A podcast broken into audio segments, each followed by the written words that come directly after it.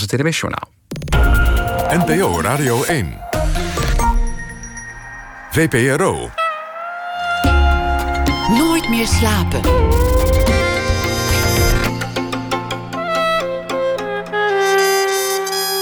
Met Pieter van der Wielen.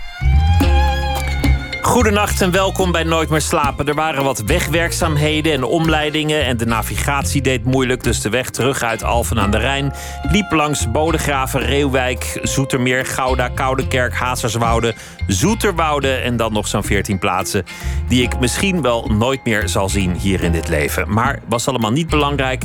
Het was een mooie avond. Wie vast ook tevreden naar huis is gereden was Aaf Brandkorstius zelf. Kortweg Aaf kan je ook zeggen. Dat volstaat tegenwoordig. Want zij speelde in Alfa aan de Rijn voor het eerst haar voorstelling Welkom bij mijn zielige jeugd. Daarin gaat het, zoals de titel al belooft, over haar jeugd. Moeder overleed toen Aaf 6 was.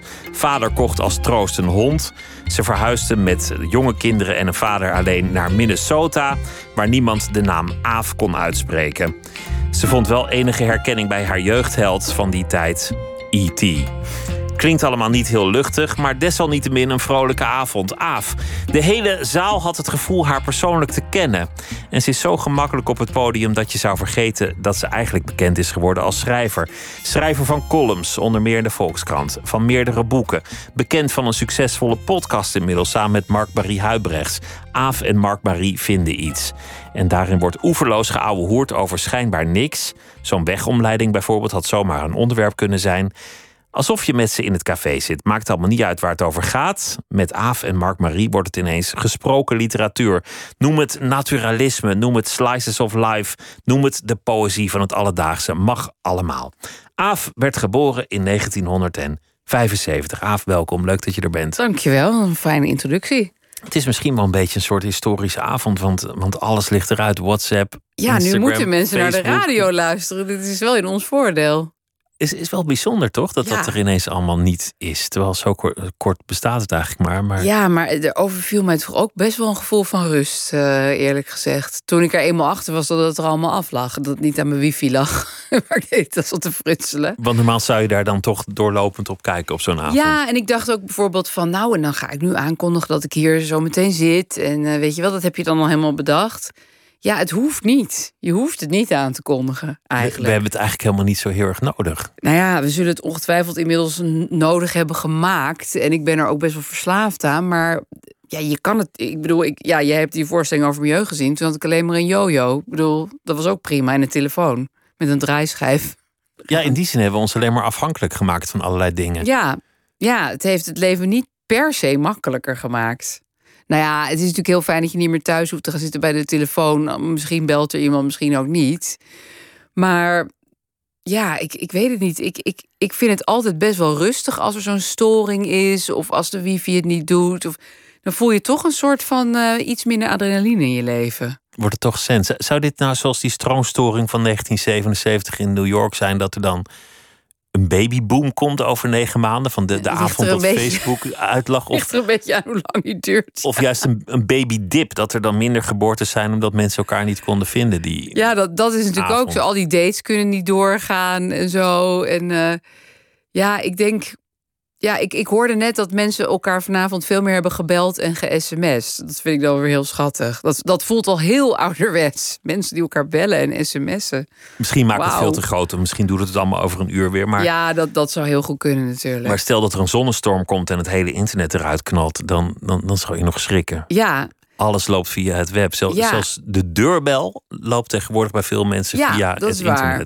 Ja, nee, dat is, het is ook onhandig. Maar ik leg mijn kinderen ook heel vaak uit dat we ons hele leven zonder konden leiden. Ik kan me inmiddels zelf eigenlijk ook amper nog voorstellen. Maar dat je gewoon een reis ging boeken. En dan moest je naar een reisbureau. Of dat je ja, met iemand afsprak en dan zat je er allebei gewoon. Of je wist gewoon niet waar die ander was. En dan kwam je dan ook nooit achter. Ja, dat soort dingen vind ik heel raar dat ik dat nog heb meegemaakt eigenlijk. Het analoge tijdperk. Ja, Wat ook zijn charme had in veel opzichten. Ja, alleen je kan niet meer terug. Dat is het probleem. Als je er helemaal uit bent, dan ga, dan ga je niet meer zo gauw terug. Stiekem zou ik het ook wel hopen dat we even terug zouden gaan. Ja, Dat, dat het gewoon weg zou zijn. Ja, als, als het door overmacht weg is, dan, dan kan het wel. Maar als je zelf moet kiezen om het weg te gooien. Ik heb wel eens een paar keer Instagram van mijn telefoon afgegooid.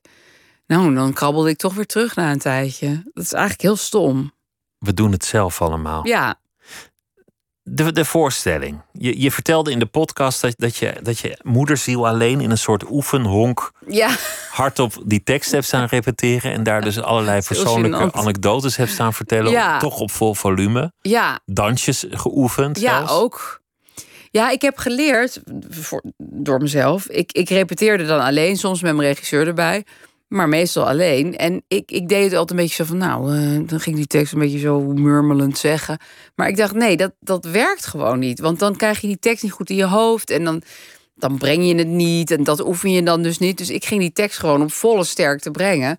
Maar dat voelt compleet belachelijk als je dat in zo'n studio staat te doen. Vooral omdat je weet, naast de studio zit een dansgroepje. En daarnaast zit iemand piano te oefenen. Ja, die hoor ik ook een beetje. Dus zij horen jou ook een beetje. van mij zullen zij echt wel hebben gehoord. Ja. Maar ik moest het toch op die manier doen, omdat het, het maakt het repeteren ook eigenlijk leuker. Als je het gewoon voor jezelf ook een beetje brengt, die tekst. Ja, Daar is de repetitie ook voor. eigenlijk wel. Ja, anders kun je ook wel thuis op de bank gewoon gaan zitten murmelen. Maar het, je moet je wel even over een heleboel dingetjes heen zetten. Maar je, hebt het, je hebt het bij mijn weten nooit echt gedaan. Een, een one-woman show of, of echt op de planken staan. Nou, ik heb wel een ehm, two-woman show gedaan. Dat was met mijn vriendin Machteld van Gelder. Wij hadden samen het handboek voor de moderne vrouw geschreven. Dat is eh, alweer twaalf jaar geleden, denk ik. En toen eh, hadden we daar een, een show van gemaakt. Luxe Problemen. En dan toerden we ook langs allemaal theaters. Maar we waren met z'n tweeën. Dus dan gingen we met die vrouwen in de zaal allemaal dingen doen. En we gingen hun handtas lezen en analyseren. En dat vond ik ook ontzettend leuk. Dus toen had ik altijd zoiets van... oh, dat wil ik eigenlijk nog wel een keertje doen. Maar ja, nu is het in mijn eentje. Maar ik had het eigenlijk ook heel graag best wel met z'n tweeën of z'n drieën willen doen hoor. Het was helemaal niet. Ik dacht, ik moet per se solo gaan. Maar dat theaterleven, dat vind ik wel heel erg leuk. Want je hebt veel geschreven voor, voor De Mug met de Gouden Tand. Ja, ja, Drie voorstellingen inmiddels, of vier. inmiddels vier zelfs. Ja, er speelt er nu ook één, maar Geet heeft de groep verlaten. Die gaat over WhatsApp. Oh ja, Ja. ja die, heb- die heb ik volgens mij nog, nog gezien. Voor de corona heb je die Voor de corona, ja. en nu eh, mogen ze hem hernemen omdat hij toen heel acuut werd afgebroken. Ja. Eigenlijk liepen de zalen toen gewoon echt letterlijk leeg. omdat iedereen banger en banger werd. Dat ze dachten, Ja. ik ga hier toch niet in het zaaltje zitten. Als Nee, dat, elke oplopen. dag was er een rij minder. Wij vonden het allemaal heel belachelijk. Maar nee, toen bleek dat toch wel terecht te zijn. Ja. Ja, Dit, dit is een, een heel persoonlijke voorstelling die je hebt gemaakt. ja zeker. en dat is een, een, thema waar je best al lang mee gespeeld hebt. Want, je hebt al eh, de vorige keer dat je hier was verteld... dat je er nog eens een boek over zou willen Ja, schrijven. ja, dat wist ik zelfs niet eens meer. Maar dat vertelde jouw redacteur aan mij. Ja, dat klopte. 2015 of zo was dat, Ja. geloof ik. Nou, weet je, ik, ik, ik wist, of dat klinkt een beetje raar, maar kijk, ik vind mijn jeugd wel een verhaal. Kijk, ik zie natuurlijk in alles een verhaal of niet, maar als er een verhaal is, dan wil ik het eigenlijk wel opschrijven. Maar ehm, ik vond het lastig, ook omdat eh, misschien toen nog mijn vader ook nog leefde. Dat vond ik ook altijd een beetje ingewikkeld. En ik vond het ook zo'n boek. Ja, dat verhaal is zielig, maar er zitten natuurlijk ook grappige kanten aan en luchtige dingen. En ik, ik wilde zo graag dat er ook in krijgen, maar dat kreeg ik niet goed in dat boek. Ik heb het wel proberen te schrijven, maar het werd allemaal zo zielig en pathetisch. En toen dacht ik ineens, hé, maar als ik er nou een theatervoorstelling over maak, dan kan ik ook muziekjes laten horen en filmpjes laten zien en een dansje doen. En dan doorbreek ik dat gewoon af en toe eventjes. Want anders krijg je alleen maar een bak verdriet over je heen. Dat, er zit helemaal niemand op te wachten en ik eigenlijk zelf ook niet. En toen ben ik dat gewoon gaan maken. Ook omdat ik zin had om weer eens op de planken te staan, eerlijk gezegd. En toen bleek dat eigenlijk best wel een goede vorm te zijn voor mijn jeugdverhaal. Het een beetje grappig maken met, met een beetje Ja. geestige jaren tachtig nostalgie omgeven. Nou ja, precies. Ik dacht, het moet natuurlijk ook ehm, herkenbaar zijn voor mensen die niet hun moeder zijn verloren op hun zesde. Maar die bijvoorbeeld het heel leuk vinden dat ik allemaal oude tv-series nog weer eens een keer laat zien. Weet je, Little House on the Prairie en Beverly Hills 90210. Nou ja, dat ken jij ook. Jonge mensen kennen dat niet, maar dat leg ik dan wel een beetje uit wat het allemaal is. Ook omdat tv ook een hele grote invloed op mij heeft gehad. En muziek en nou ja, dat waren zeg maar de twee media die je toen had. Maar ehm, dat vond ik, dat, die trip down memory lane vind ik ook leuk. Het hoeft niet alleen maar over mijn jeugd te gaan. Is het dan ook zo dat, dat je het in zekere zin moet afronden of, of kunnen duiden voordat je erover kunt schrijven. Dat je, dat je het goed moet begrijpen wat er nou eigenlijk gebeurd is en hoe je daar nu over denkt. Ja, nou, ik denk eigenlijk dat je over je jeugd ook wel steeds anders gaat denken. Tenminste, dat heb ik een beetje. Dat zeg ik ook in de voorstelling op een gegeven moment dat bijvoorbeeld toen ik klein was, dus mijn moeder overleed toen ik zes was. Ik vond dat heel zielig voor mijn vader. Daar was ik echt heel druk mee. Van, oh, hij is zo ongelukkig en hij is zo verdrietig. En dat moet echt voorbij zijn. Hij moet weer gelukkig worden. Dus ik was ook heel blij toen hij weer een vriendin kreeg en zo. En later, pas toen ik in de twintig was, dacht ik, ja, maar ho even, het was gewoon zielig voor mij. Waar was jij eigenlijk tuurlijk in dat verhaal? Tuurlijk was het ook wel zielig voor hem. Maar kunnen we het ook even over mij en mijn broer en mijn zus hebben? En toen weer later, toen ik zelf moeder werd, toen dacht ik, nee, maar het was het allerergst voor mijn moeder. Want die moest ons allemaal maar loslaten. Zonder te weten of het, of het ooit goed zou aflopen met ons. En die wist ook wel dat mijn vader een hele onhandige, niet verzorgende figuur was. Dus die dacht waarschijnlijk, oh, wat, wat, wat, wat gaat hier gebeuren? En ze had er natuurlijk niets over te zeggen. Heeft ze nog wel geprobeerd. Ze heeft bijvoorbeeld gezegd dat mijn vader dan met mijn tante moest trouwen met haar zus. Dat ging helemaal niet gebeuren. Maar ze heeft nog geprobeerd dingen te regelen. Maar dat, dat is natuurlijk onmogelijk. Dus zij, zij wist dat, dat ze jullie in het ongewisse achterliet? Ja, ik denk dat dat heel. Oh, ik weet zeker dat dat heel moeilijk voor haar is geweest. Dat moet natuurlijk heel moeilijk voor dat haar kan zijn. niet anders. Nee, maar dat besef, dat, dat hele diepe besef dat dat voor haar de hel moet zijn geweest, dat kwam pas toen ik zelf moeder werd. En dacht van ja, je zal dat, maar, dat zal je maar overkomen. Dat is gewoon de hel. Ja. En dat andere besef, dat, dat eigenlijk jouw leed was overgeslagen al die jaren. Wanneer Ja. kwam dat? Wat was de aanleiding dat je dat ineens realiseerde? Nou ja, dat was dus toen ik, ehm, ik denk toen ik zeg maar halverwege de twintig was, toen dacht ik ja, ik moet toch wel in therapie, want ik loop toch met een heleboel dingen rond en ik voel me niet goed en Waar merkte je dat aan? Nou, eh, dat ik het heel moeilijk vond om 's morgens op te staan, bijvoorbeeld. Gewoon echt ja, een soort depressieve klachten. Maar ook heel veel angsten en eh, verlatingsangst, ingewikkelde relatie. Ehm, ik was eigenlijk constant woedend op mijn vader. En had ook heel veel issues met hem. Terwijl ik dacht, ik moet hem nu toch... Ik bedoel, ik ben nou toch volwassen. Wat, kan die man me eigenlijk nog bommen? Maar, dus ik wilde ook een beetje van die woede af. Dus er was een soort conglomeraat van dingen waar ik echt wel iets mee wilde. En toen zei die, die psycholoog, die zei eigenlijk... Nou, die zei eigenlijk één heel belangrijk ding. Want ik zei steeds, ja, maar ik wil mijn vader niet aanvallen... want hij heeft zo goed voor ons gezorgd. Hij heeft zo zijn best gedaan. Hij moest het helemaal alleen doen. En toen zei de psycholoog van, ja, maar... hij zit hier ook niet op het strafbankje. Hij is er helemaal niet bij. Hij wordt ook helemaal niet veroordeeld. Hij krijgt geen straf. Je kan dat gewoon allemaal zeggen. En hij, er gebeurt hem niks. Weet je, dat, dat was voor mij echt een enorme bevrijding. Dat van dat strafbankje was heel belangrijk. En ja. dat, die bevrijding was nodig om, om eindelijk in te zien dat jij als kind heel veel verdriet had. Waar je. ja, waar eigenlijk gewoon geen kon. ruimte voor was. Wat, wat, kijk, mijn vader die. Mijn vader was echt een schat hoor. En hij deed ontzettend zijn best. Maar hij kon echt niks met emoties. Dat vond hij echt super ingewikkeld. Ja, dit was een hele emotionele kwestie. Maar hij zei dan altijd dingen als van ja, van huilen krijg je hoofdpijn. Of nou ja, wat ik ook vertel in de voorstelling. Dus als zei- jij helde, zei hij: Doe nou maar niet, dan krijg je hoofdpijn ja, van. ja, en ik denk ook dat hij dat echt wel meende hoor. Ik denk niet dat het een flauwe smoes was. Maar hij zei, hij zei nooit van, nou, hou eens even lekker uit bij mij. Weet je, gooi het er allemaal uit. Het is ook verschrikkelijk. Dat, dat zei hij niet. Dus ik voelde natuurlijk wel van, ja, ik kan hier nou wel heel emotioneel gaan zitten doen. Maar er is echt, dit is niet gewenst. En dat is natuurlijk niet goed voor een kind. Emoties waren niet gewenst. Verdriet was. Nou, niet lol welkom. wel.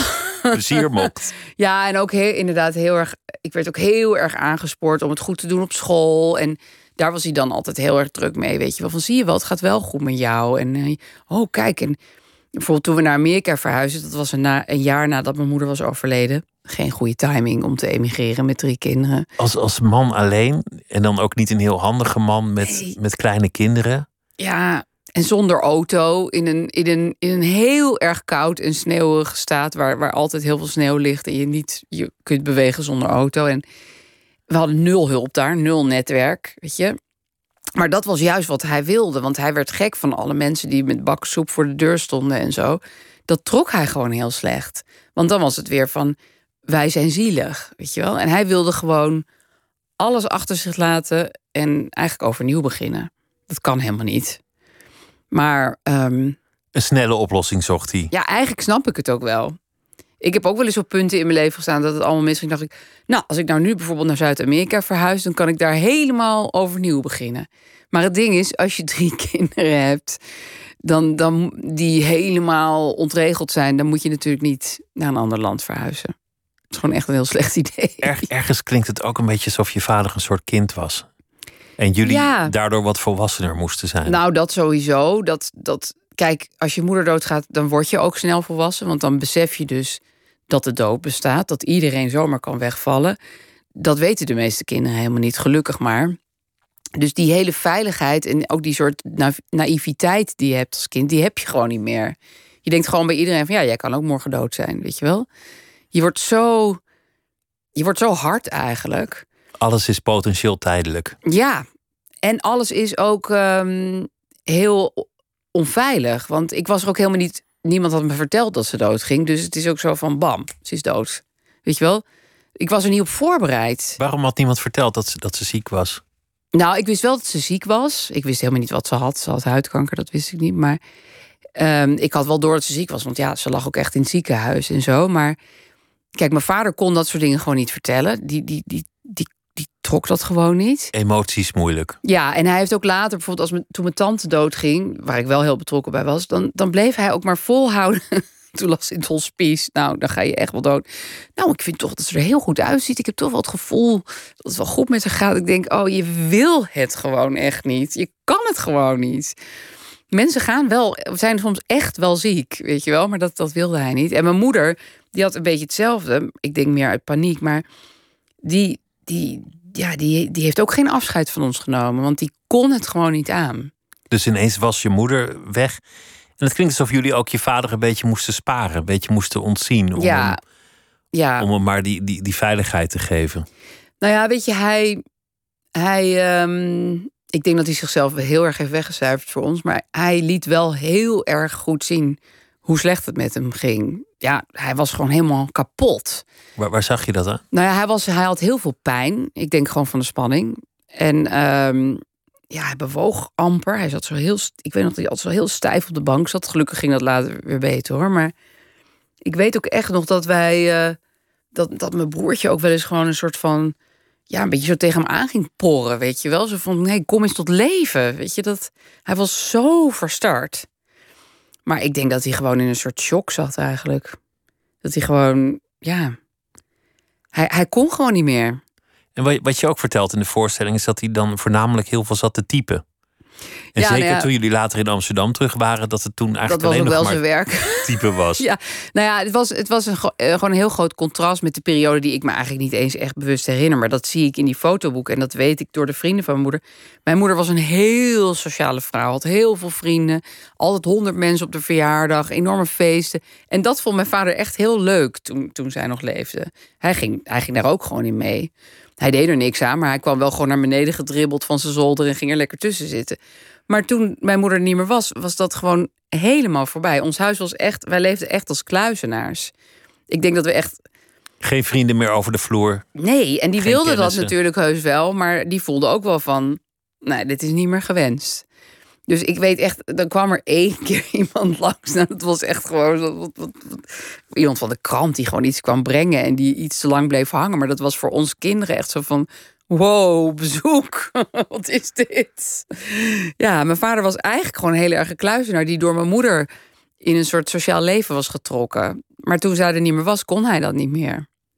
Hoe redde jij je daar? Want dan zat je daar in, in eh, St. Paul, Minneapolis, Ja. die omgeving. Ja, Ja, je zei al koud in de winter. ja. Mensen worden er allemaal een beetje dik in de winter, omdat het zo. ja, ze zijn het hele jaar door wel een beetje dik. Ja, maar de winter komt er al een Ja. jaarring bij. Ja, En dan, dan had je een vader aan wie je ook niet echt iets kon vragen als je hulp nodig had met, met wat dan ook. nee. Nou ja, nee, hij, ik, nou, hij huurde al gauw oppassen in daar. Maar ja, daar had hij ook wel veel kritiek op. Want ja, die gingen dan niet, die wisten eigenlijk helemaal niet hoe je gezond moest koken. Mijn vader was toen geobsedeerd door gezondheid. Dat kwam natuurlijk ook door die dood van mijn moeder.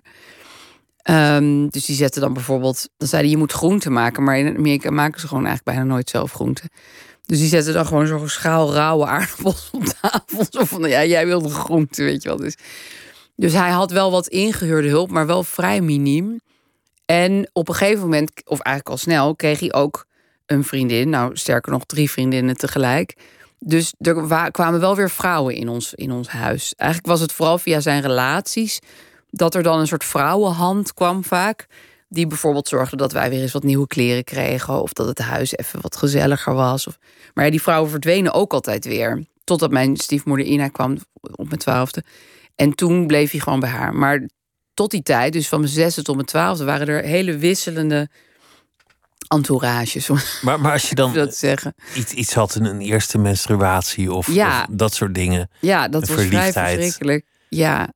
ja, dat was echt niet fijn. Nee. Dan kon je, kon je bij niemand terecht. Voor Nee. vragen, voor, voor hulp, voor wat dan niet. ook. Nou ja, ik heb later nog wel. Ik heb wel heel veel aan onze oppassen gehad. We hadden echt oppassen die voelden toch meer als familie dan als een oppas. Dus ik heb ook met mijn oppassen wel veel besproken. Ik denk echt meer dan met mijn vader. Want die kwamen gelukkig ook nog toen we al tieners waren. Gek genoeg. Het is een beetje vreemd om een oppas te hebben. Maar mijn vader ging ook wel eens bijvoorbeeld twee weken op vakantie met mijn stiefmoeder. En dan schakelde hij gewoon twee weken een oppas in. Dus daar heb ik heel veel aan gehad. Maar bijvoorbeeld dat BH kopen, ja, dat, dat, dat beschrijf ik ook in de voorstelling. Dat was echt van ja, ik moet een BH. Maar ja, met wie ga ik die nou kopen? En ik ben gewoon alleen naar de HEMA gegaan. Hoe werkt dat? En Wat, wat moet je dan vragen? Wat heb Ja, je en nodig? dat is gênant. Het is al gênant. Ik denk dat het voor mijn dochter ook al gênant zou zijn, zelfs al zou ik met haar gaan. Maar ik dacht, ik moet het gewoon helemaal anoniem houden. Dus ik ben gewoon naar de HEMA gegaan, blind een eh, BH uit een rek geplukt en die maar gewoon jarenlang gedragen. Ja, ja ik vind het ergens dus ook heel Jarenlang grappig. dezelfde. Ja, dan wel was. en dat ik hem dus ook nog doorgaf aan mijn zus, die één jaar jonger was. Ehm, en dan dat echt heel aardig van me. Ik zei, je, je hebt zo'n geluk dat, dat, dat ik dit allemaal al heb bedacht voor jou. Maar ja, en nu, nu ik een dochter heb, denk ik, oh, maar dat zijn juist hele feestelijke, leuke dingen die je samen kan gaan doen. Weet je wel, van we gaan een mooie BH voor je kopen. Of eerste keer opgesteld, dan gaan we taart eten. Dat, dat kan ik me echt voorstellen. Maar bij mij was het alleen maar van, oh nee, niet dit ook nog. Dit- Hoe ga ik dit nou weer oplossen? Ja, zo, het voelt gewoon zo eenzaam. Dat- en- zo klinkt het ook. Ja. Die hele jeugd klinkt eigenlijk best wel eenzaam. Ja, nou, ik had het grote geluk dat ik een broer en een zus had. Dat was natuurlijk wel echt. En we waren heel dicht bij elkaar in leeftijd. En we vochten elkaar de tent uit, maar we hadden wel elkaar. Ik, als ik alleen met mijn vader had gewoond, weet ik echt niet. Ik denk dat ik echt knettergek was. Maar, maar je zegt over je vader, het- is ook wel een schat. Je praat best wel vergevingsgezind Ja. over hem. Ja, Ik heb, ik heb ook het boek van je broer gelezen over de fietstocht met een, een Ja. deel van de as in, in de fietstas. als in tas. Ja, Mooi, een mooi verhaal. ja. Toen ik dat las en ook, ook in jouw voorstelling dacht ik wel bij vraag, het was ook gewoon een ontzettende lul. Ja, dat was, Was je- hij. was heel egocentrisch. Nou, kijk, hij was gewoon. ehm, hij zei zelf dat ik ben een asperge. Dus hij had het syndroom van Asperger. Nou, dat geloof ik 100 hij was heel egocentrisch. Hij was natuurlijk een kunstenaar eigenlijk. Die zijn vaak. En dan ook nog een man. De offense, maar. Nou ja, dan de, alle risicofactoren bij elkaar. Precies, dat zei, hij was hartstikke intelligent, maar emotioneel nul. Ehm, en hij was super, eh, nou, tyranniek is misschien niet helemaal het goede woord, maar hij was heel dominant. Dus ja, en dat zet je dan alleen met drie kinderen. Maar hij vond het leuk om mensen te beledigen. Is zo'n anekdote in, in, in het boek van je broer dat hij dan een pizza eet en dan expres rottige opmerkingen over de serveerster gaat maken, zodat ze het kan horen. Ja, Gewoon als een experiment om te kijken wat er dan gebeurt. ja dit soort dingen deed hij heel Ja, hij, hij, hij deed heel vaak hele gênante dingen. Ja, Jullie hebben je als kind regelmatig geschaamd. ook. Ja, de hele tijd. nou ja, ergens vond ik sommige dingen ook wel weer leuk. En ik moet zeggen dat ik nu soms dingen doe waarvan ik denk, ja, dat heb ik gewoon van hem. Een soort, weet je wel, gewoon af en toe eens een keer. Laatst waren we bijvoorbeeld eh, in de boot van Corsica naar Italië. En ehm het was een enorme opstopping. Het was echt nog wel in de coronatijd. Maar ze deden die deuren van de, van de garages niet open. Dus je, je, je auto staat dan beneden in die boot. En die deuren gaan gewoon niet open. En ondertussen loopt die hele boot naar die garage. En sta je in coronatijd met z'n duizenden boven op elkaar. Dat is natuurlijk niet te doen. En iedereen staat dan zo passief te wachten. En ik begin gewoon keihard te schreeuwen: open the doors. Waar mijn kinderen natuurlijk denken: oh.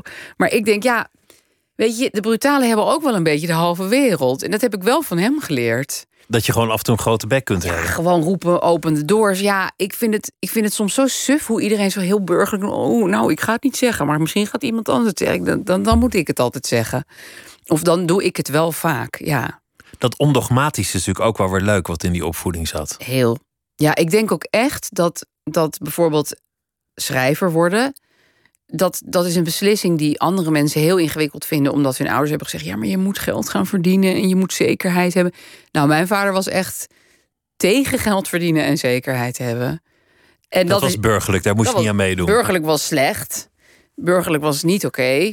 En het idee dat je zekerheid wilde en geld. Terwijl hij had echt best wel veel geld. Dus makkelijk praten. Ook een beetje salonsocialist. Maar hij heeft mij nooit gezegd van... oh, ga dat maar niet doen, want dan uh, loop je een risico. Weet je wel? Ik mocht alles doen wat ik wilde. Heeft dat schrijven met hem te maken eigenlijk? Nou, hij zei Want altijd... Hij zat altijd te typen. Je hoorde alleen maar het geluid van de typemachine. Oh, papa is thuis en nu zit jij altijd te typen. Ja, nou, mijn kinderen hebben wel eh, een wat aanweziger moeder. Dan vroeger. En sterker nog, ik, ik werk gewoon helemaal binnen hun school, schooltijden ongeveer. Behalve dan nu met het theater. Maar eigenlijk kan je schrijven juist heel goed combineren met kinderen, vind ik. Maar ehm, nee, kijk, hij zei wel altijd tegen mij: uh, jij moet schrijver worden. Hij had gewoon helemaal bedacht van dat ik, moest, ik schrijver moest worden. En dat is natuurlijk misschien ook wel weer heel bepalend en dominant. Maar het is natuurlijk ook een heel groot compliment. Dat iemand zegt hij gelooft in je, hij ziet het. Jij bent gewoon goed hierin, dat moet je gewoon doen. En ook altijd van, want dat zeg ik in de voorstelling altijd als ik een negen haalde, dan zei hij het had eigenlijk het één punt te weinig. En dat vinden mensen zielig voor mij, maar ik zie het meer ook als hij vond mij gewoon een soort genie. En hij vond het raar als ik geen tien haalde. Ja, dat is ook een compliment. En een vorm van aandacht die je op andere vlakken niet kreeg. Ja, en ook ja, gewoon vanuitgaan dat je kinderen gewoon op alle vlakken waanzinnig goed zullen presteren. Dat is natuurlijk, geeft je ook wel veel vertrouwen. En heeft, heeft dat je een set in die richting gegeven? Van hier krijg ik waardering van mijn vader. Dus dit is mooi, dit is belangrijk, dit is goed. Kijk, bijvoorbeeld sport interesseerde hem geen reet. Dus daar hoefde ik niks voor te doen. Kon ik gelukkig ook helemaal niet. Maar, en uh, zeg maar, slim zijn interesseerde hem veel. Dus ik wist dan van, nou, als ik het op school heel goed doe, dat, dat vindt hij prettig. Een soort opgelegde evolutie eigenlijk. Ja, ja, eigenlijk gewoon. Ja, is ook een beetje dom van mij. Hè? Ik had ook gewoon kunnen denken van waarom zou ik, waarom zou ik hem willen pleasen? Niks aan van die oude. Ja, dat, dat, die gedachte bestaat ook. En ik weet nog dat ik op de universiteit kwam. Toen controleerde die me ook meteen helemaal niet meer. Toen was het gewoon helemaal van zoek het uit. En toen dacht ik, ja, ik kan eigenlijk voor alles gewoon een vijf en een half halen. En dan red ik deze studie ook. En toen ben ik ook beduidend slechter gaan presteren. Toen hij nooit meer vroeg: wat had je voor je Latijn en wat had je voor je Grieks? Toen kon het mij ook ineens helemaal geen bal meer schelen. Dus hij was toch eigenlijk altijd wel aanwezig in, de, in je afwegingen. Zijn oordeel was toch altijd wel een factor in je keuzes. Ja, ik denk dat iedereen dat wel met zijn ouders heeft. Maar ja, hij was natuurlijk ook nog de enige. Dus er was ook geen, geen tegenwicht of zo. Of ik denk dat mijn moeder misschien andere dingen belangrijk had gevonden. Maar ja, ik, ik dacht natuurlijk wel vaak, wat vindt hij ervan? Ja, ja, daar ontkom je eigenlijk gewoon niet Maar je, je bent wel een heel ander soort schrijver geworden. Ja, en dat, dat, dat, dat vond hij. Kijk, toen Minder hij nog, polemisch zou ik altijd ja, eerst zeggen. Nul polemisch. Want, want wie heb je recent voor Eichmann uh, uitgemaakt? Ja, heel weinig Niemand. mensen. Nee. Nee, ik, ik ben ook helemaal niet uh, geïnteresseerd om over politiek te schrijven eigenlijk. Nou, inmiddels vind ik mezelf tot een. Kijk, eerst dacht ik altijd, ja, iedereen deelt mijn mening ongeveer wel. Dus hoe cares? Dat ga ik niet opschrijven. Maar inmiddels vind ik mezelf tot een soort minderheid gaan behoren. Ik een soort van goede gelinkse mens ben. Dus dan, nou, dan ben je best origineel. Maar, maar mijn vader zei altijd, toen hij nog leefde, las hij mijn stukjes natuurlijk ook. Zei, ja, dat jij nou toch gewoon allemaal dingen over jezelf en je gezin schrijft. Ja, waarom doe je dat nou in godsnaam? Hij vond dat echt krankzinnig. Dat je, dat je over Wat je vond hij daar dan van? Vond hij dat niet kunnen of vond hij dat oppervlakkig? Nou, Wat- hij, hij wat zei dat? gewoon: waarom zou je dat doen? Want ja, dat is toch jouw privéleven. En ja, hij vond het leuke stukjes hoor, daar niet van. Maar ik weet nog, ik had één keer een stukje over Geert Wilders. Ik weet helemaal niet meer wat. En toen had hij ineens een mail gestuurd van... ja, ik vond je stukje vandaag heel erg goed. Dus hij wilde toch dat ik ook een beetje die polemische kant op ging. Dat vond hij toch het leukst. Maar ja, dat interesseert mij gewoon niet. Het is gewoon niet wie je bent. Nee, dat is echt niet wie ik ben. Daar ben ik niet goed in. En ik vind het niet. Ik, ik lees het ook niet graag. Dus waarom zou ik het zelf gaan schrijven? Ik denk inmiddels dat het ook makkelijker is. Polemisch schrijven. Ja, ik denk dat een analyse van de, van de Duitse verkiezingen sneller geschreven is dan een echt goede column over wat je thuis meemaakt in je leven. Ja, dat ik denk is- dat dit eigenlijk een hogere kunstvorm Nou, is. dank je. Dat vind ik heel fijn dat je Nee, dat dat zegt. meen ik. Ik, Nee, denk, ja. ik denk dat niet iedereen dat kan. Nee. En ik denk die, die analyse van de Duitse verkiezingen, als je een beetje inleest Ja, of iemand en het afzeiken. internet hè, doet het. Is ook best makkelijk. Daarom Ja, is joh. Twitter zo eh, groot. Nou ja, het grappige is, dat merkte ik ook toen ik columns ging schrijven. Als ik iemand afzeik, ben ik eigenlijk gewoon vrij snel klaar. En ik kan over iedereen wel wat verzinnen hoor. Maar inderdaad, als je bijvoorbeeld probeert te beschrijven. Wat ik bijvoorbeeld deze week heb gedaan. Dat je de Formule 1 haat. Maar door je eigen kind ineens een soort Formule 1 fanaat dreigt te worden. Ja, dat is natuurlijk veel meer huistuin en keuken. Dus om dat urgent te laten voelen, moet je, moet je inderdaad meer je best doen. Maar dat is denk ik ook een soort oud man-vrouw ding. Dat politiek en, en mensen aanvallen, dat is dan goed. En huiselijke dingen en gewoon het, het, het dagelijks leven is dan fout. Gelukkig denken ze er bij de Volkskrant helemaal niet zo over. Sterker nog, mijn baas zegt, dat vind ik juist fijn als je dat doet. Want dat is het leven van de meeste mensen. De meeste mensen zitten helemaal geen politiek te analyseren met elkaar. Die leven gewoon hun leven. En daar moet ook over geschreven worden. Nou, dat gaat ook over de tijd waarin wij Zeker, bestaan. ja, zeker. Ja, en, en nogmaals, ik vind gewoon dat je moet doen waar je goed in bent. En niet omdat het, zeg maar, urgenter is of zo. Of dat je er meer mee in talkshows zult zitten. Ja, dat, dat boeit mij niet. Hoe- Hoeveel deadlines heb jij in een week tegenwoordig? Nou, ik heb drie voor de Volkskrant, één voor Margriet. Ehm, en dan heb ik, eh, nou ja, mijn podcast is ook een soort deadline, want het is ook elke week. En ehm, ik heb dan Flo en Jan en dan schrijf ik elke maand. Dus dat is zeg maar om de week daar nog een deadline van. Dus dat zijn er best veel, maar ik had er eerst nog veel meer. Dus ik vind mezelf al. eh, op Het is een- al wat rustiger geworden. Ja, ik had Volkskrant altijd vijf keer per week, maar dat hield ik gewoon niet meer vol. Is dan ook dat je ernaar gaat leven? Dat je de hele dag door die bril kijkt van... zou hier een column in zitten? Kan dit een stukje worden? Ja, Misschien is dit wel een leuke anekdote. ja dat moet bijna wel eigenlijk. Ik weet niet of anekdote een soort beledigend woord is trouwens. Nou, ik, ik geef wel eens eh column workshops en dan zeg ik altijd: eh, een anekdote is geen column. Want een anekdote is meestal heel erg guess you had to be there. Dus voor jou was het leuk en misschien voor degene die erbij waren. Maar eigenlijk merk je als je hem anderen gaat vertellen dat er zo'n beetje zo zit van: oh ja. Oh ja. En als je het opschrijft, zwart op wit, is het al helemaal niet geschikt. Dus dat, dat is een van mijn keiharde lessen altijd bij die. Want veel mensen leveren toch echt wel een anekdote in. Ik zei, er, er moet altijd toch net iets meer op zitten. Namelijk jouw, jouw visie of jouw mening of jouw observatie. Maar niet gewoon dit gebeurde, dat gebeurde, nou wat gek. Dat is echt niet genoeg. Maar, maar ben je dan de hele dag, als je je kinderen naar school brengt... als je boodschappen gaat doen, als je god weet wat je aan het doen bent... toch stiekem daarmee bezig? Nou, ik denk, ik denk dat ik toch ook wel heel vaak gewoon lekker onbewust bezig ben, eerlijk gezegd. Anders werd ik denk ik een beetje gek. En, ehm, maar het is wel zo dat... Bijvoorbeeld nu fietste ik langs de, de Middenweg. Dat is vlak bij mij in Amsterdam. En er zit ineens nu een nieuwe slijter. Terwijl er zitten er al vier. En die heet Uw Topslijter. En op de U staat dan een accent aigu. Dus, dus niet uw topslijter, maar uw topslijter. Dat- Anderen hebben een andere ja, dat topslijter, vind maar ik heel vreemd. deze is van u. Zo van, nou, daar zitten nog drie topslijters. Maar niet voor jou. Nee, dat vind ik zo'n raar accent. En ik vind het ook heel raar dat er vier slijters binnen een straal van 100 meter zitten. Vind ik best wel veel. Dus dan, dan, dan ga ik echt zo stoppen op mijn fiets. Want ik weet, over een half uur ben ik dit weer vergeten. En dan zet ik even in mijn telefoon uw topslijter. Want ik zit... Het, En jouw familie weet inmiddels van, oh ja, die stopt even om iets in haar telefoon te zetten. Ja, Die- ik zeg ook wel, of soms zeg ik ook wel tegen Gijs, als ik bijvoorbeeld mijn telefoon niet bij me heb of zo, dan zeg ik, app me even dit en dit en dit. Want ik, dit, want ik vergeet het altijd meteen weer. Dat is, want je denkt, oh, het is een heel goed idee, maar toch niet zo goed dat het nog. En idee is nou eenmaal het enige belangrijke. Als je het idee hebt, dan schrijft die column zichzelf. Maar als je een beetje met een halfbakken idee gaat zitten, dan komt. En het is ook niet fijn om op de ochtend zelf nog te gaan zoeken, weet je wel? Dat vind ik nooit zo prettig. En Gijs, Gijs Groenteman is jouw, eh, jouw echtgenoot. Ja, Die, die eh, het leukste tv-programma sinds Open het Dorp maakt. nou, Met Media Insight, ja. namens hem. Ja, ik vind het ook een erg leuk programma. dus ik moet er altijd hard om lachen om dat, om dat programma. Maar die heeft ook een podcast, net als jij met Mark Marie, waarin die ook over zijn dagelijks leven vertelt. Ja, Dus, dus dan begin ik wel iets te begrijpen van het bezwaar van je vader. Dat, nou ja, dat het aan al dat alle kanten persoonlijke. Ja, waait en, en dat alle ramen openstaan. nou, ik moet ook wel zeggen dat. ehm, dat ik minder over mijn dagelijks leven of over mijn kinderen en zo ben gaan schrijven. Ehm, ook omdat ze ouder worden. En ze zijn nu 10 en 11. En dan denk ik, ja, kan je zelf ook wel de krant lezen, weet je wel. Of je klasgenoten. Of...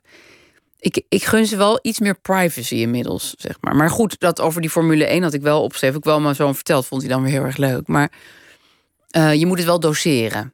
Ja. Anders heb je zelf geen leven meer. Nee, en, en ik denk ook wel um, dat mensen het soms wel eens leuk vinden om over dingen te schrijven, lezen die wat algemener zijn, of die in het nieuws zijn, of waar iedereen het over heeft, of die trending zijn op Twitter. Daar wil je ook dingen over lezen. Weet je, ik bedoel, laatst toen die inmiddels zeer af, afge, uitgemelkte uh, Kaag en, en, en, Rutte en Hoekstra met die t-shirtjes en die bodywarmertjes uh, in dat uh, ja, kasteel zaten. En dan dacht ik, zal ik er nog wat over schrijven? Want het hele weekend had iedereen zijn plasje. Maar ik dacht, ik heb er toch nog wel wat over te zeggen. En dat zijn hele dankbare onderwerpen. Juist eigenlijk soms omdat iedereen er wel al wat over heeft gezegd. Dan vinden mensen het soms nog lekkerder om er nog iets over te lezen. En wat was toen ook alweer jouw gedachte? Nou, bij mij ging het meer over dat, dat merk bij Hoekstra, dat Superdry. Dat ik altijd denk, ja, waarom koop je dat nou als volwassen man? Hè? Waarom Kijk, dat tieners een merk nodig hebben om hun status aan te ontlenen, zwa, dat heb je gewoon. Dat is gewoon hormonaal prima. Je, maar een man met kinderen en zo en een best wel belangrijke functie. Waarom staat er super, waarom staat er super droog op je shirt? Ik snap het gewoon niet. Koop gewoon een blauw t-shirt of een overhemd of ja, ik weet niet. Ik vind het zo, ik vind het zo kinderachtig. Het, het was een fascinerend beeld. Het was sowieso heel fascinerend. Ja, ook omdat zijn mouwtjes te kort waren. Dus dat zag er ook gek uit. Alsof hij een soort van eruit gegroeid was al. Nou ja, de beste tweet erover was van Simon Hendriksen. Die zei uh, de laatste keer dat hij op vakantie gaat met zijn ouders. Ja, daar kan je gewoon eigenlijk niet overheen. Ik vond die bodywarmer van Kaag ook heel gek. Ook fascinerend, ja. Maar dan in deze setting vond ik dat nog de beste keuze, zeg maar. Ik denk, nou ja, er staan tenminste geen letters en cijfertjes en zo op. Want dat trek ik gewoon niet zo goed. Dus ik ging het meer op die. Dan denk je, het is zondag, we hebben allemaal dat plasje eroverheen. Dan moet ik nu wel een andere boeg hebben nog. Anders kan ik dit onderwerp niet behandelen. Dat, dat over uw slijter, dat, dat, is, dat is heel erg op taal. Ja. En, en veel, veel van zo'n column gaat natuurlijk over taal. Ja. Dat is echt iets wat je van je vader hebt het meegekregen. Ja, alleen hij keek meer als een wiskundige naar taal. Hij was ook wiskundige, maar Ehm, dus hij zag taal meer als schema's, weet je wel. En wat nou als ik een heel stukje schrijf waar alleen maar de klinker E als klinker in voorkomt, weet je wel? Of wat nou als ik een heel stukje schrijf waar je alle uh, zinnen ook om kan keren? En dat vind ik heel knap, maar daar heb ik niks mee. Met, met dat soort meer autistische ja, taalkunde. Opperlands noemde hij dat. Ja, meer autistische taal. Meer meer een soort, ja, een soort van knutselen met taal of zo. En ik hou juist heel erg van het sociologische aspect van taal. Van waarom verzint zo iemand uw topslijter? En, en waarom uh, zeggen jongeren ineens allemaal oprecht? En uh, weet je wel, dat soort dingen. Dat, dat vind ik veel boeiender. Maar dat hoorde hij niet, want dat, dat kon bij hem. Dat was het sociale aspect. Ja, en het sociale aspect ging aan hem een beetje voorbij.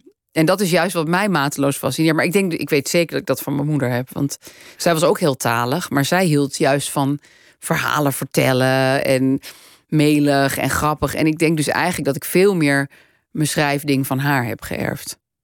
Weet je eigenlijk veel van je moeder? Want, want je was zo ontzettend jong toen ze, toen ze stierf. Ja, nou ja, ik heb dus eigenlijk maar... Nou, ik denk in een voorstelling zeg ik vier. Nou, misschien heb ik vijf echte eigen herinneringen. Dat is echt wel heel weinig natuurlijk. Um, maar ik weet wel veel van haar omdat ik haar vriendinnen heb geïnterviewd voor dat boek wat ik toen wilde gaan schrijven. Dus toen ben ik naar haar vriendinnen en naar haar enige nog levende zus gegaan. En ik heb een heel mooi boek wat haar vrienden en familieleden hebben gemaakt, waarin ze meteen na haar dood heel veel hebben opgeschreven. Dus toen wist iedereen het allemaal nog heel goed. En zij kende ook veel mensen die echt goed konden schrijven, ook veel schrijvers en zo. Dus dat boek heeft mij ook wel erg geholpen. Om toch een beeld te krijgen van, van die vrouw. Ja, het enige nadeel is dat over de doden is natuurlijk niets dan goed. Dus je krijgt zo'n idioot positief beeld van iemand. Als een soort heilige. Je kan er nooit meer overheen. Je kan gewoon nooit denken. Ja, maar mijn moeder had ook wel uh, rottige kantjes, of weet je wel. Dus mijn ideaal werd eigenlijk te zijn zoals mijn moeder. En ik kende nul negatieve eigenschappen van haar. En te zijn als je moeder als moeder of, of als vrouw? Ja, allebei wel eigenlijk. Dus het was altijd van, nou, dan kwam ze binnen op een feestje... en dan had ze meteen met iedereen chance. En ze ging in een nieuwe woonplaats wonen. Ze had meteen honderd vrienden. En ze voeden jullie op. En dat deed ze allemaal zo moeiteloos. Jullie zagen er altijd zo fantastisch uit. En ja, dat, je, dat was natuurlijk heel leuk om te horen. Maar tegelijkertijd, hoe ga je daar ooit tegen opboksen? En je hebt niet de reality check van... oh, maar ze had wel een ochtendhumeur hoor. Of nou, ze heeft mij in mijn puberteit behoorlijk dwars gezeten. Of we gingen elkaar echt te lijf. Dat had, ik had die reality check natuurlijk heel erg met mijn vader. Maar nul met haar. Met je vader heb je een soort afrekening gehad. Ja, en, en, die heeft uiteindelijk ook geleid... Ja, tot nou ja, gewoon leren hoe je met iemand om moet gaan. En ook gewoon helemaal niet meer afhankelijk van hem zijn. Dat hielp ook wel behoorlijk. Toen was ik gewoon mijn eigen mens. En toen vroeg ik hem niet meer om dingen. Maar je moeder staat nog wel op die sokkel. Ja, daar komt ze natuurlijk nooit meer vanaf. Nou, ik heb die vriendinnen van haar wel expres ook gevraagd. slechte eigenschappen. Gewoon een soort poging om een realistischer beeld van haar te krijgen. Maar dat, zelfs voor hun was dat best wel moeilijk om daar nog op te komen. Maar je hebt, je hebt eigenlijk de grote momenten nu wel meegemaakt. Namelijk dat je kinderen de leeftijd hebben dat je moeder stierf. Ja. Zes jaar. Ja. Het, het moment dat jij de leeftijd had dat je moeder stierf. Ja, 34. En 34. En, en, dat jij dan ineens je moeder in zekere zin hebt overleefd. Ja. Ouder bent dan zij ooit geworden Veel is. ouder, ja. Dat, nou, dat zijn allemaal die markeringspunten. Ik dacht toevallig nu ineens, nu ik die voorstelling dit weekend speelde, dacht ik... Oh, nu ben ik weer even oud, 46, als mijn vader toen mijn moeder stierf. Want hij was twaalf jaar ouder dan zij. En dat, dat roept dan ook wel weer een soort Nou ja, dat ik denk van jeetje, je zal maar nu weduwe of weduwnaar worden. Dat is ook een hard gelach. Zo. Dat is ook uh, eigenlijk weer heel erg jong, weet je wel.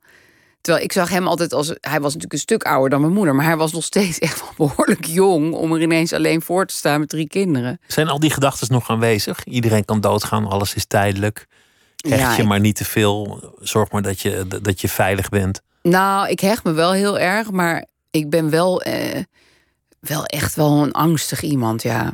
Gewoon, ik denk dat veel mensen dat ook zonder dit hebben hoor. Die zijn hypochonder of weet ik veel. Maar ik ben wel vaak uh, bezig met uh, de worst case scenario's en zo. Ja. Wat er mis kan gaan, waar, waar de dood kan loeren. Ja, ja, dat is nou eenmaal dat is me nou eenmaal gewoon met paplepel ingegeven. Dus daar kom ik. En ik denk dat ik ook van nature een angstig iemand ben. Maar ik denk ook dat het die shock is geweest van wow, mijn wereld. En ik denk dat heel veel mensen die dit meemaken dat hebben. Dat krijg je gewoon niet meer helemaal weggepoetst. De wereld wordt niet meer helemaal een veilige plek. Nee, en de wereld is ook gewoon echt geen veilige plek. Ik bedoel, ik heb inmiddels wel met meer mensen meegemaakt dat ze veel te jong overleden. En dan voel ik het weer helemaal. Maar en dan denk ik, ja, zie je wel, het is gewoon verdomme een hele oneerlijke plek. Helaas. Dus, ja. dus niet echt een rechtvaardigheid. Of nee, die is er gewoon echt helemaal nul. Nee, nou, ik ben heel blij dat sommige mensen gewoon lekker doorleven. En ik ook, afkloppen. Maar um, ja, je, je wordt soms gewoon echt geconfronteerd met de totale rukzichtloosheid van het lot. De, de willekeur, iemand glijdt uit en daar is een stadsbus en dat ja, was het. Ja, en dat is en, dat, en omdat ik dat zelf heb meegemaakt, kan ik me denk ik er ook wel nog beter in verplaatsen als dat andere mensen overkomt. Maar ja, dat is gewoon, dat is toch elke keer weer heel chockerend, vind ik. Het is ook niet dat ik denk van, oh ja, zie je wel, dat dacht ik al die tijd al. Nee, schrik je toch weer helemaal kapot. Hoeveel druk heb, op je, heb je op jezelf gelegd om de ideale moeder te zijn? Want, want moeder zijn is natuurlijk iets wat je per definitie onvolmaakt gaat doen. Ja, heel onvolmaakt. Ehm, nou, ik denk wel veel druk. Ik denk wel dat veel vrouwen dat sowieso doen. Uh, en veel mannen trouwens ook om de ideale vader te zijn. Want het is nou eenmaal de enige taak, vind ik, die, je, die waar je eigenlijk gewoon echt niet moet falen. Dus, dus je mag verpest je iemands leven. Je voorstelling mag floppen, je, je boek mag een ramp zijn. Ja. Maar als je kinderen later zeggen van nou, ik, ik ga een voorstelling maken over mijn jeugd, want ja. die avond die was niet te harde. Ja, dat kan echt. Ik, ik, ik weet zeker dat ik ook op heel. Nou ja, sterker nog, ik denk soms zelfs dat mijn voorstelling een manier is van tekortschieten als moeder. Want mijn kinderen hebben hem nu dit weekend twee keer gezien. Zo leuk vonden ze hem. Dat ik, vind ik ontzettend lief trouwens. Maar dan denk ik, oh, maar is dat wel goed voor ze om dat allemaal over mij te weten? Dan gaan ze me zielig vinden. Dat zag ik ook een beetje, dat ze, dat ze anders naar me keken. En dan denk ik, dat is toch een last. Je moet je ouder gewoon zien als een of andere meubelstuk dat alles voor je regelt, maar niet een zielig iemand met een trauma. Zo moet je je ouder helemaal niet zien. Dus toen had ik alweer een beetje half spijt dat ik ze mee had genomen. Het is toch ook wel goed als, als ze leren dat er gevoelens zijn en dat je daarover kan nadenken. Ja, dat en, is wel waar. en ja. dat, dat je moeder ook een verhaal heeft. En Dat wisten ze natuurlijk ook al lang. Mijn mijn dochter is notabene vernoemd naar mijn moeder. Maar, maar ik wil niet dat ze ooit denken van... Oh, want dat dacht ik altijd van... Oh, maar dat moet ik papa besparen, weet je wel. Oh, maar dat moet ik niet... Ik moet niet vervelend worden en ik moet niet gaan puberen. En, want hij heeft het al zo moeilijk. Ik wil niet dat ze zo op hun tenen om me heen gaan lopen. Dat ze je een beetje gaan ontzien. Nee, dat wil ik Omdat echt jij dat niet. vroeger moest doen. Ja, dat, dat is ook echt niet gezond. Een kind moet gewoon zijn ouder zien als een vervelende oude deurmat.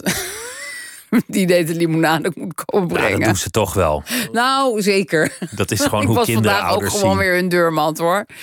Maar dat is ehm, gewoon een was- en strijkmachine. Ja, precies. En daar, daar, daar krijg je tijd eten van. En dan eh, scheld je diegene nog een beetje uit. Nee, maar ik, ja, ik ben wel heel vaak bang dat ik toch iets verkeerd doe. Maar ja, uiteindelijk doet iedereen iets verkeerd. Dat is natuurlijk gewoon zo. Je kan het echt niet perfect doen. Maar je, je wilde in het begin schriftjes bijhouden, omdat je moeder dat had gedaan. En dan had je speciaal schriftjes gekocht met leer. En dan voelde je schuldig als dat, als dat er helemaal niet Ja, van Ik kwam. ben er ook zo slecht in. Om, omdat het gewoon te druk was, omdat er te veel op je afkwam. Dus fotoboeken maken. Ook iets wat ik elke niet kan. keer, elke keer was er toch die heilige van een moeder die, die dan Ja, boven je hing. Ja, nou, ik moet zeggen dat ik in, op sommige fronten gewoon hartstikke op mijn vader lijk. Dus dat, dat rommelige en, en inderdaad geen foto's inplakken. Slecht daarin zijn, weet je wel. Maar dan denk ik van ja, maar ja, aan de andere kant, ik ben wel super veel thuis. Als thuiswerkende persoon. En ik heb echt elke poep en scheet die ze hebben gelaten meegemaakt. En ik mag niet eens meer helpen op school van mijn dochter, omdat ik te veel heb geholpen op school. dus dat vind ik, dat vind ik wel fijne dingen om aan vast te houden. Ja. Wa- waarom schrijf je niet alsnog die roman? Of, of, nou, of dat, boek. Nou, mijn uitgevers waren nu eh, ook bij mijn voorstelling. En die zeiden ook van ja, eigenlijk is het gewoon een tekst. Ik bedoel, tuurlijk, het is een toneeltekst. Maar je, je zou het ook echt best wel als een boek kunnen gebruiken. Dan moet je het gewoon wat uitbreiden, een beetje anders opschrijven. Maar... En daar voel ik ook nog wel. Want toevallig vroeg ook iemand uit het publiek: kan ik dit niet gewoon ergens kopen nog? Vond ik natuurlijk heel fijn. En toen zei ik: ja, dat, eh, dat komt eraan, dat eh, gaan we allemaal nog uitgeven. Maar Want, want jij stond in de foyer nog na te praten ja, met en toen iedereen. zei iemand gewoon van, geef jij dit ook uit?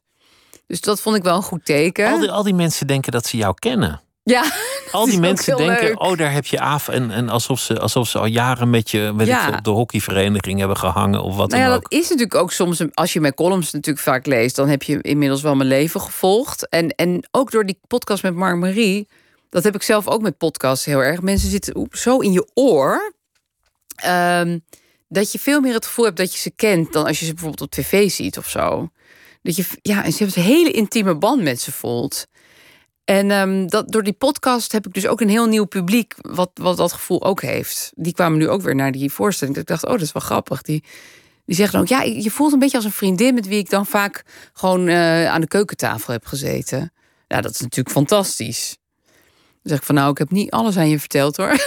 Nee, want je, je kijkt natuurlijk ook wel uit. Zit ook Maar, wel maar een is, er, is er een soort, soort vrees voor, voor het... Want je hebt boeken geschreven. Een, soort etikettenboek heb je geschreven. Allemaal en columnbundels en zo. columnbundels Ja. en dat soort dingen. Ja. Ehm, je hebt toneelvoorstellingen geschreven. Ja. Je wilde een boek over je jeugd, maar dat, dat lukte toch niet Nee. helemaal. Is het ergens een verlangen om, om iets van een langere boog te schrijven? Nou, In plaats van de korte sprint, de marathon te ik lopen. ben wel echt meer van de korte sprint. Ik ben sowieso iemand met een vrij korte Aandachtspannen. Ja, ik hou ook helemaal niet van.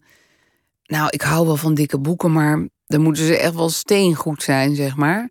Ik hou ook niet van die marathon toneelstukken en zo. En films kijken ook altijd hoe lang ze duren voordat ik er toe ga. Ik ben echt wel iets meer van de korte termijn. En ik denk ook wel dat. Het is ook niet dat het een hoger staat Nee, dan, dan ik denk het ook echt dat. Ik, ik denk dat bijvoorbeeld heel veel romanschrijvers weer geen columns kunnen schrijven. Dus het is ook wel gewoon een soort vak. Maar het lijkt me wel fijn. Niet omdat ik nou per se dat op mijn cv wil hebben of zo. Maar het lijkt me fijn als, dat, als die voorstelling ook een soort blijvend ding ople- oplevert. En dat zou een boekje, een boekje, hè, dat zeg ik even bij. Een boekje. Dan maak je het vast klein, zodat het niet zo'n enorm project lijkt. Nou ja, ook omdat ik zelf denk. nou ja, mijn zoon zei het heel treffend dit weekend. Zei, mama, precies op het moment dat je denkt bij jouw voorstelling... nou, is het wel mooi geweest, dan is ook het eind. Nou, da- daar, daar zegt hij wel een belangrijk iets. Want ik heb ook wel eens bij voorstellingen Ja. gezeten. dat je denkt, waar is het eind? Is er wel een eind? Precies. Wie zegt er dat er een eind zal Oh, zijn? en kan iemand dat even een half uurtje eerder ah, zeggen tegen alle eh, acteurs die hier Of dat zitten? je, dat je al klaar om te klappen. Dat je denkt, nou, nu hebben we eigenlijk alles ja, we hebben het afgerond. En dan gaat het gewoon nog een uur door. Oh, ik, ik kan er echt totaal niet tegen. Dus ik zei nou, schat, ik zou dit als een belediging kunnen opvatten, maar ik vind het eigenlijk wel een compliment. Zei, nee, dat is het ook. Maar ik, ik denk gewoon, weet je, tuurlijk, je, je kan je hele jeugd beschrijven, maar je kan ook gewoon een paar belangrijke verhalen eruit lichten. Bovendien is mijn geheugen helemaal niet zo fantastisch. En dan heb je ook een beeld. Weet je, ik, ik doe het nu in een uur en twintig minuten. Ja, dat kan. Dan heb je echt wel een beeld. Aan de hand van een paar schetsen. Het hoeft niet volledig te zijn. Nee, dat, Maar dit, dit kunnen ook allemaal dingen zijn die je zelf vertelt om er vanaf te zijn. Van ik ben van de korte boog of, of, of ik eh, nou, geloof er niet zo in. Of, Ik, ik ben ook wel een beetje lui, dat is waar. Maar het is ook bijvoorbeeld eh, Boy van Roald Dahl. Dat is zeg maar mijn grote voorbeeld. Het boek over je jeugd. Een waanzinnig boek. Is ook helemaal niet... Weet je wel, dat zijn allemaal korte stukjes. Ik heb er laatst weer in zitten lezen. En ja, dat zijn gewoon... Eén stukje heet dan gewoon chocoladerepen. Nou, dan, dan leunt het je over chocoladerepen. En, ja, en dat is toch een, een van de beste boeken over iemands jeugd... die ik ooit heb gelezen. Het hoeft niet allemaal dik en, en Nee, dik is echt niet beter. Nee. Nee. Nog, een- nog een ander thema dat ik in, in de podcast eh, tegenkwam, is, is dat jij afgelopen jaar corona hebt eh, Ja, in december. on- onder de gehad. leden hebt gehad. Ja, En nou ja, wie niet, zou je, zou je kunnen zeggen. Ja. Heel veel mensen. ja, gelukkig eigenlijk En, maar en nou ja, je zit hier, dus je hebt het overleefd. ja, Maar je, je, hebt blijvende last van, van het. eh, het geur- en smaak Ja. eh, gedeelte. Ja, dat zit nog steeds niet goed. Ik moet wel zeggen dat het bij mij... Ik zat laatst bij op één met een vrouw die dat had. Die lustte alleen nog maar humus. Nou, dat lijkt me vrij hels. Alles vrij- was vies. vrij eenzijdig dieet is dat. Holy, maar die at alleen nog maar om haar buik te vullen. Nou, dat, ik, ik vind een heleboel dingen echt nog lekker. Maar gehakt en ei, witte wijn. Eh, er, er zijn wel een aantal dingen waarvan ik af en toe denk van... wow, wat is dit smerig? Is dit de bedoeling? En eh, bijvoorbeeld wasmiddel stinkt ook heel erg. Ehm, en en eh, douchegel en zo. Dus ik heb wel dingen die... En dan gaat allemaal naar asgeur. Dus dat is ook echt een vieze geur. En daar heb ik nog wel last van. En soms vind ik dat heel irritant. En soms denk ik, nou, ik ben er toch behoorlijk genadig van afgekomen. Maar het is al bijna een jaar dat je dat Ja. dus. Ja, hebt. dus ik vraag me ook wel eens af. En ik hoorde nu over iemand die dit na een. eh, nou, die was er geur en smaak verloren na een hele heftige griep. Dat was nog voor corona. Die had het al zes jaar. Dus toen dacht ik, oh ja, het kan ook gewoon echt heel lang gaan duren. Er, zijn, er zijn mensen die dat, die dat gewoon altijd hebben. Ja. Dat, dat ze geurblind zijn, of ik weet niet hoe je dat zeker. noemt. Ja, en het lastige is ook dat, ehm, dat, ik me, dat ik me koken ook niet meer helemaal vertrouw. Weet je wel? Dat je soms maak je dan iets. Dan Laten denk je, oh, dit is lekker en dan vindt iedereen het smerig. Ja, of laatst vond ik iets heel vies. En toen dacht ik, oh, dit kan ik niet opdienen. En toen zei Gijs, nee, maar... Want ik ging het hem maar even laten. Nee, maar dit, dit smaakt echt volledig normaal. Maar ik heb het gevoel dat er soms één bepaalde e- element helemaal naar boven komt. En dat de rest dan helemaal weg is. Dus, en mijn tong is ook echt... Vroeger eh, proefde ik alles over mijn hele tong. En nu heb ik dat sommige gebieden dat er niks binnenkomt. Dat voel je gewoon. Dus dan moet je het eten een beetje zo naar de andere kant doen of zo. Het is echt heel raar. Het is ook het raarste virus. eh, Ja, dit, de- vind in ik er de- alleen al heel erg vreemd aan. Ja. Het is wel een troost dat je hoort dat mensen met een hele erg neusverkoudheid dit ook gewoon hebben meegemaakt. Dus dan denk je, oké, dat is dus niet alleen maar een soort hersen-destroying virus. Maar ja, als je dan hoort wat je ook nog meer kan krijgen, dan, dan, dan denk ik, nou oké. Maar je bijna religieus aan, aan alle voorschriften gehouden. En toch kwam het virus. Ja, ik heb kinderen. Hè. Ik En wist, dat zijn de verspreiders in dit, in dit Nou soort... ja, eh, kijk, de kinderen waren de enigen die nog bij elkaar kwamen. En mijn zoon was toen al in groep 8, dus die, die hadden al behoorlijk li- longinhoud. Ja, toen hebben we in één keer 15 kinderen in zijn klas het gekregen. En toen van die 15 kinderen alle ouders en broertjes en zusjes. En toen hadden we ineens een hele grote klont mensen in onze buurt die het had. Maar ik wist gewoon op een gegeven moment, het zal wel een keer via mijn kinderen komen. Want die zitten met z'n dertig in een klas. En dan hoop je maar dat je er genadig vanaf Ja, komt dat uiteindelijk. vond ik wel een beetje spannend. En ik vond het vooral bij Gijs, want die is astmatisch. En die, die was op een gegeven moment ook echt wel benauwd. En toen hebben we ook echt nog wel een arts laten komen. Zo midden in de nacht, weet je wel. Dat je denkt, oh nee, ik- dit wil ik echt niet. Maar ehm, dat is ook gewoon goed afgelopen. Is dat dan toch weer die angst voor de sterfelijkheid die, die dan opspeelt bij jou? Zit dat er Nou, wel meteen? Ik denk dat in die coronatijd iedereen wel een beetje on-edge was. Ehm, maar ik dacht, raar genoeg kan ik soms ook op best wel paniekerig moment heel kalm zijn of zo. Ik denk, nou, nu moet die arts gewoon komen, klaar, weet je wel? En als die arts dan zegt dat oké is, dan geloof ik dat ook wel echt gewoon. Maar we hebben toen wel zo'n apparaatje gekocht waar je zelf je eh, zuurstof mee kan, eh, of er nog genoeg zuurstof in je bloed mee zit. Dus ik zat wel vrij vaak met dat apparaatje. Oh, dat, dat is voor hypochonders ook een ramp als je dat hebt, toch? Dat je de hele tijd je, je zuurstof gaat wel- meten. Maar ja, die arts had zelf gezegd, dat kan je best eh, gewoon bestel maar op bol.com. Dat is gewoon goed, want die zag ook wel van, dan, dan wordt ze waarschijnlijk rustig.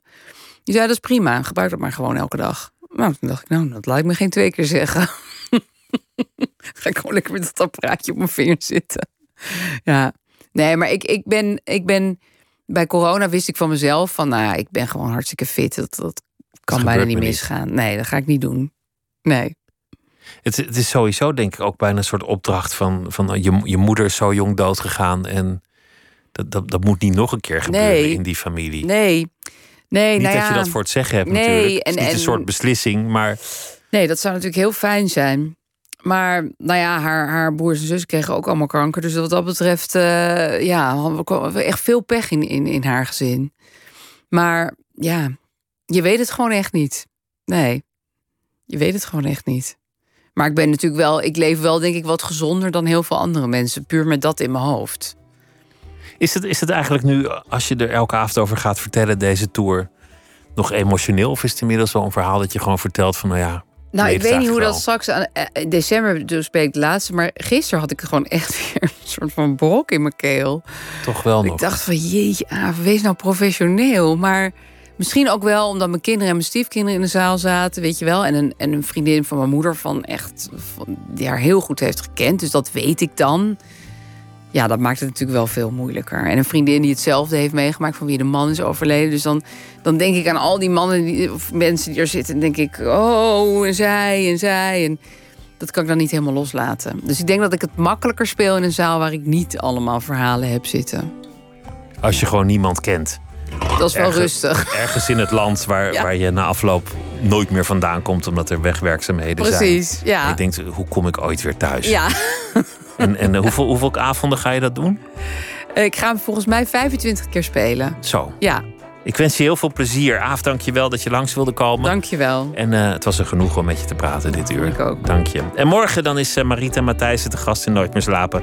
Voor nu een hele goede nacht. Straks Miss Podcast. En tot morgen.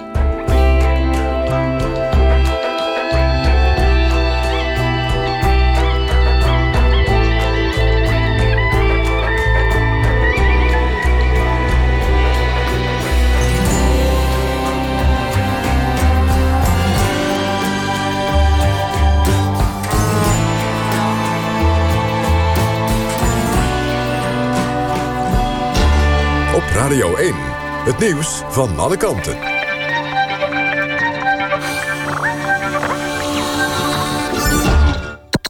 NPO Radio 1.